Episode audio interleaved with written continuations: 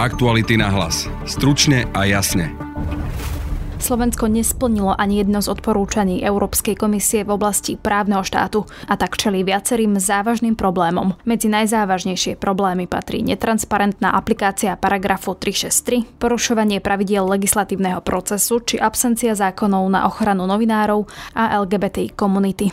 V podcaste budete počuť výkonu riaditeľku Via Juris Katarínu Batkovú nadužívanie skrátených legislatívnych konaní.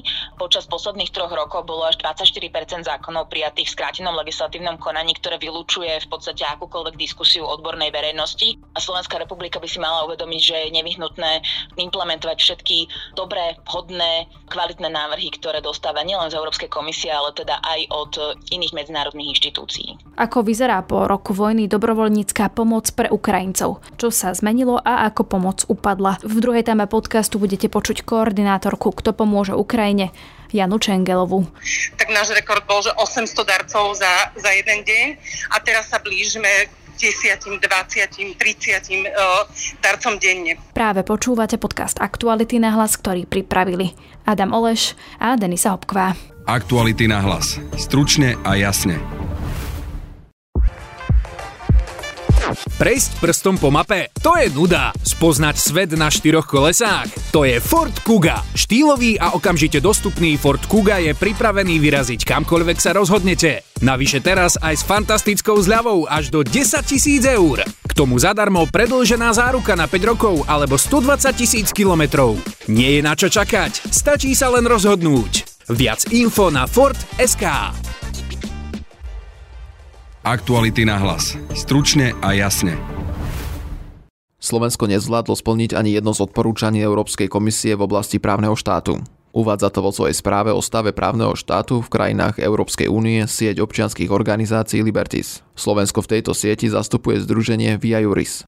O tom, akým problémom čelí Slovensko v oblasti právneho štátu, sa budem rozprávať s výkonnou riaditeľkou Via Juris Katarínou Batkovou. Dobrý deň. Dobrý deň. V úvode by som začal tým, že ako je možné, že Slovensko nedokázalo splniť ani jedno odporúčanie Európskej komisie v oblasti právneho štátu. Myslím si, že dôvodom je skutočnosť, že vláda tomu jednoducho nevenovala dostatočnú pozornosť, alebo takisto viacero legislatívnych e, iniciatív v tejto oblasti nebolo schválených v Národnej rade. Prečo sa ale ten stav nezlepšuje, ale naopak ostáva rovnaký, alebo dokonca sa zhoršuje? A to nie len na Slovensku, ale aj v okolitých štátoch. Tých príčin môže byť viacero. Niektoré štáty si myslia, že vlastne nie je už potrebné, aby príjmali ďalšie opatrenia na zlepšovanie právneho štátu. Myslím, že podobnú situáciu vidíme aj na Slovensku, kedy viaceré opatrenia, ktoré boli e, Európskou komisiou navrhnuté na zlepšenie situácie právneho štátu na Slovensku, ako napríklad zmena paragrafu 363 alebo zlepšenie e, stavu ochrany novinárov či posilnenie mechanizmu na zabezpečenie verejnoprávnosti alebo nezávislosti a verejnoprávnosti a verejnoprávnych médií jednoducho nebrali dostatočne vážne na to, aby prijali konkrétne opatrenia. Rovnako to platí aj v iných krajinách, kde vidíme skôr stagnáciu, niekde aj zhoršenie právneho štátu. V zásade správa Liberty skonštatuje zlepšenie len vo vzťahu k jednej alebo dvom krajinám. Hlavné zlepšenie nastalo v oblasti pozmene vlády v Slovinsku, kde táto vláda, tá nová vláda po voľbách nedávnych prijala viacero opatrení, ktorými vlastne zlepšuje situáciu postavenia mimovládnych organizácií, novinárov, ako aj viaceré opatrenia týkajúce sa vlastne pretrvávania protipandemickej legislatívy, ktorá obmedzovala napríklad participáciu verejnosti a podobne. Slovensko sa teraz môže porovnávať e, s akými štátmi? Takýmto spôsobom tá správa postavená nie je. Mm. Uh, nemyslím si, že došlo k nejakému výraznému zhoršeniu právneho štátu uh, po vzore Maďarska alebo Poľska. Toto tá správa nekonštatuje, ale faktom je, že okrem uh, tých opatrení, ktoré Európska komisia navrhla v predchádzajúcej správe v roku 2022, tak sme sa zhoršili rozhodne v parametroch e, týkajúcich sa legislatívneho procesu a transparentnosti e, príjmania legislatívy, ako je zapájanie verejnosti. Keď už prejdeme k tým najzávažnejším problémom, tak ktoré sú to práve v, tom, v oblasti právneho štátu? Niektoré ste spomínali. Uh-huh. Áno, spomínala som už práve postupy v legislatívnom procese, ktoré my považujeme za veľké ohrozenie. V zásade môžeme pozorovať tri neštandardné prvky v tom legislatívnom procese. Jednou z nich je nadužívanie skrátených legislatívnych konaní. Počas posledných troch rokov bolo až 24 zákonov prijatých v skrátenom legislatívnom konaní, ktoré vylúčuje v podstate akúkoľvek diskusiu odbornej verejnosti a často medzi predložením návrhu a schválením v parlamente prejde niekoľko dní na najvýš možno týždeň. Druhým spôsobom, ako sa legislatívny proces obchádza, je prijímanie zákonov, ktoré navrhujú priamo poslanci. Poslanecké novely e, zákonov neprechádzajú tzv. medzerezortným pripomienkovým konaním, do ktorého môže verejnosť e, vkladať pripomienky, aj odborníci sa k ním vyjadrovať e, transparentným spôsobom a až 39% zákonov, ktoré boli schválené v Národnej rade v minulom roku, pochádzalo od poslaneckých návrhov zákonov. To znamená, že tam neprebehla vlastne tá verejná diskusia. A tretím spôsobom, ako sa obchádza legislatívny proces, je predkladanie pripomienok v druhom čítaní, ktoré podstatným spôsobom zmenia alebo úplne nahradia pôvodný návrh zákona. Prípadne, tak ako sa to stalo v prípade zrušenia koncesionárskych poplatkov ide o vloženie novely zákona do úplne iného, absolútne nesúvisiaceho právneho predpisu práve v druhom čítaní, ktoré, kde je v zásade akákoľvek verejná diskusia úplne obmedzená na, na pár hodín medzi predložením pripomienky a schválením návrhu zákona. Takýmto spôsobom sa kvalitné právne predpisy nepríjmajú. Druhým problémom je samozrejme neustále sa vracajúca diskusia o zmene paragrafu 363 trestného poriadku, ktorý dáva široké právomoci generálnemu prokurátorovi zasahovať do trestných stíhaní. Uh, už v minulom roku Európska komisia navrhla opatrenie smerujúce k zúženiu tejto právomoci a v septembri minulého roka bolo predložených niekoľko návrhov konkrétne 3. Na zmenu tohto ustanovenia paragrafu 363 e, trestného poriadku ani jeden z týchto návrhov neprešiel do druhého čítania. Pokiaľ ide o slobodu médií, tak nie sme svedkami ani toho, že by vláda prijala nejaké opatrenie na ochranu novinárov. E, v súvislosti teda aj s 5. výročím vraždy Jana Kuciaka a Martiny Kušnírovej e, je to niečo, čo môžeme považovať za nesplnený záväzok z programového vyhlásenia vlády. A takisto pokiaľ ide o zrušenie koncesionárskych poplatkov bez toho, aby boli zákonom stanovené nejaké zároveň záruky nezávislosti verejnoprávnych médií. Mm, považujeme to za zhoršenie vlastne toho stavu verejnoprávnych médií ešte aj oproti tomu stavu, ktorý hodnotila komisia v minulom roku. Vy osobne ste vyzývali zodpovedných, aby dôsledne pristúpili k uvedeným odporúčaniam. Dočasne poverený premiér Slovenskej republiky Eduard Heger sa ale včera už stiel vyjadriť, že zrejme sa im nepodarí zmeniť v tomto volebnom období súčasné znenie paragrafu 363. Očakávate, že ešte dokáže táto vláda niečo zmeniť, keď vidíme tie vyjadrenia? No my dúfame, že minimálne vo vzťahu k financovaniu a nezávislosti verejnoprávnych médií by ešte dokázala alebo mala predstaviť minimálne nejaký alternatívny návrh, keďže k zrušeniu koncesionárskych poplatkov došlo a je potrebné, aby verejnoprávne médiá mali zabezpečené financovanie, tak v tejto oblasti verím, že ešte nejaká zmena nastane. V ostatných oblastiach som viacej skeptická, alebo sme viacej skeptickí, čo ale bude znamenať, že Európska komisia, ktorá pripravuje každoročne takúto správu o stave právneho štátu v jednotlivých členských štátov opäť bude konštatovať, že nedošlo k prijaťu opatrení a navrhne prípadne ďalšie opatrenia, ktoré potrebuje vláda zapracovať na to, aby sme kvalitu nášho právneho štátu posilňovali. Je dôležité povedať, že táto správa nie je samoučelná. Vidíme to vo vzťahu k Maďarsku a k Polsku, kedy táto správa o stave právneho štátu bola práve podkladom pre spustenie mechanizmu podmienenosti, kde Maďarsko má momentálne pozastavenú časť pozostavené čerpanie časti eurofondov a Polsku hrozí, že príde o časť prostriedkov z e, plánu obnovy pre, určených pre Polsko. Čiže opatrenia, ktoré komisia navrhuje a akým spôsobom kontroluje uplatňovanie e, pravidel právneho štátu v jednotlivých členských štátoch, nie je len formalita. A Slovenská republika by si mala uvedomiť, že je nevyhnutné implementovať všetky dobré, vhodné, kvalitné návrhy, ktoré dostáva nielen z Európskej komisie, ale teda aj od iných medzinárodných inštitúcií. Takže môžeme očakávať nejaké dopady, ak nebudeme v tomto postupovať podľa toho, čo chcú. V prípade, že Európska komisia by zhodnotila, že stav právneho štátu na Slovensku sa stále zhoršuje a hrozí teda ohrozenie demokratických inštitúcií alebo procesov, zhorší sa transparentnosť, e, nebude možné hovoriť o tom, že Slovensku vláda a, a teda štát riadne kontroluje napríklad nakladanie s verejnými prostriedkami pochádzajúcimi z Európskej únie, tak v takom prípade áno. Je potrebné dodať, že v súčasnosti nám takýto mm, postih nehrozí, um, ale to neznamená, že nemôže prísť v budúcnosti v prípade, že sa nebudú rešpektovať pravidla právneho štátu na Slovensku. To bola Katarína Batková, výkonná riaditeľka Via Juris. Ďakujem vám za rozhovor. Ďakujem veľmi pekne.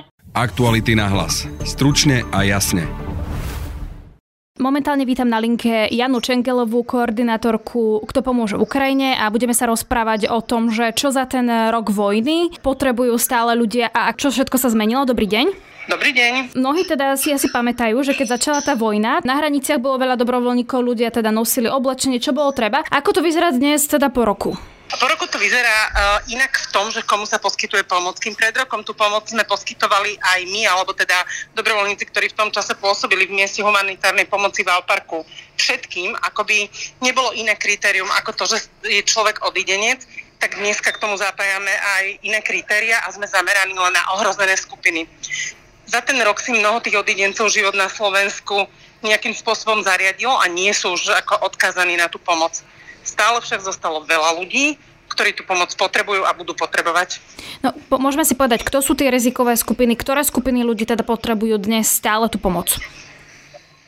U nás v centre sa zameria, akoby máme také dve oblasti a jednou je pomoc vo forme potravín a hygieny a tu poskytujeme výhradne seniorom na 65 rokov, matkám s deťmi a invalidom. A potom druhá forma pomoci je oblečenie alebo nejaké nejaké veci tej, tej dennej spotreby a tam to poskytujeme úplne všetkým odidencom, ktorí to potrebujú. Či teda t- už tí Ukrajinci sú naozaj viac orientovaní a že podarilo sa im nájsť prácu, podarilo sa im začleniť do tej spoločnosti? Určite veľkej skupine áno. Ono napríklad v našom centre my poskytujeme pomoc v priemere je to, čiže niekedy sa to no, líši, ale v priemere je, je to jedno, trvá, jedno kolo trvá 6 týždňov a počas toho kola si môže prísť niek- rodina z tej ohrozenej skupiny jedenkrát a počet rodín, ktorým my vieme poskytnúť pomoc, v tom jednom kole je 2000. A tých odidencov je tu ďaleko, ďaleko viac. Takže z nich už veľká väčšina dneska nie je odkázaná na takúto pomoc vo forme základných potravín a základnej hygieny. Lebo sa hovorilo, že že dôležité, aby sa áno vedeli začleniť, aby si vedeli nájsť prácu a tak, čiže si myslíte, že asi sa to teda podarilo, áno, že, že, že neostali na okraji spoločnosti Ukrajinci, ktorí k nám prišli. Určite sa to mnohým podarilo. My to vidíme aj na našich dobrovoľníkov, lebo my máme veľa aj z odidencov dobrovoľníkov a mnohí z nich už majú prácu. Často to síce nie je práca, ktorá zodpoveda ich životu na Ukrajine alebo ich vzdelaniu, ale zároveň už im poskytuje nejakú tú základ, základný príjem a nie sú tým pádom úplne odkazaní na pomoc. Otázkou samozrejme zostáva uh, nejaké psychické zdravie alebo to, že či sú tu spokojní, lebo mnohokrát robia veľmi pomocné alebo také oveľa jednoduchšie práce, ako robili doma. A ten dôvod je, že sa im nedá dostať na, na tú pozíciu, ktorú mali na Ukrajine, alebo že tam nie sú voľné miesta, alebo čo je dôvod? Veľmi často je to jazyková bariéra. Z tej skupiny, s ktorou sa my stretávame, tak je problémom uh, slovenčina samozrejme, ale často aj angličtina takže potom si ťažko nájsť prácu v tom odbore. Či sa teda zmenilo aj to, to čo potrebujú, hej? že uh, teraz či to už je skôr napríklad nejaké oblečenie. Skúsme si ešte možno toto teda rozobrať, že čo za ten rok aj v tom, akú pomoc potrebujú sa zmenilo. Tým, že dneska už sme naozaj na tie najhrozenejšie skupiny, tak uh, oni potrebujú častokrát aj úplne základné veci, ako je napríklad oblečenie a oni fungujú veľakrát v stiesnených priestoroch. To znamená, teraz keď sa bude oteplovať, oni nám prinesú späť zimné oblečenie a zoberú si letné.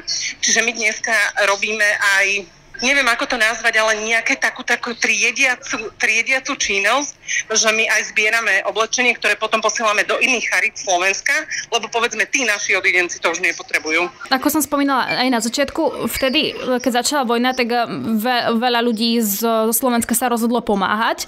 Ako je to teda dnes? Že či náhodou nemáte problém s tým vôbec, aby ste zohnali potrebné veci? To je, ak vám poviem, že, že číslo z toho prvého týždňa, tak náš rekord bol, že 800 darcov za, za jeden deň a teraz sa blížime k 10, 20, 30 uh, darcom denne. My dneska už to darcovstvo síce veľmi potrebujeme, lebo je to pre nás jeden zo zdrojov fungovania, ale ďalšími zdrojmi sú nejaké spolupráce, ktoré máme s firmami a samozrejme je to z veľkej časti teraz nejaké projekty. My teraz vlastne od 1.3.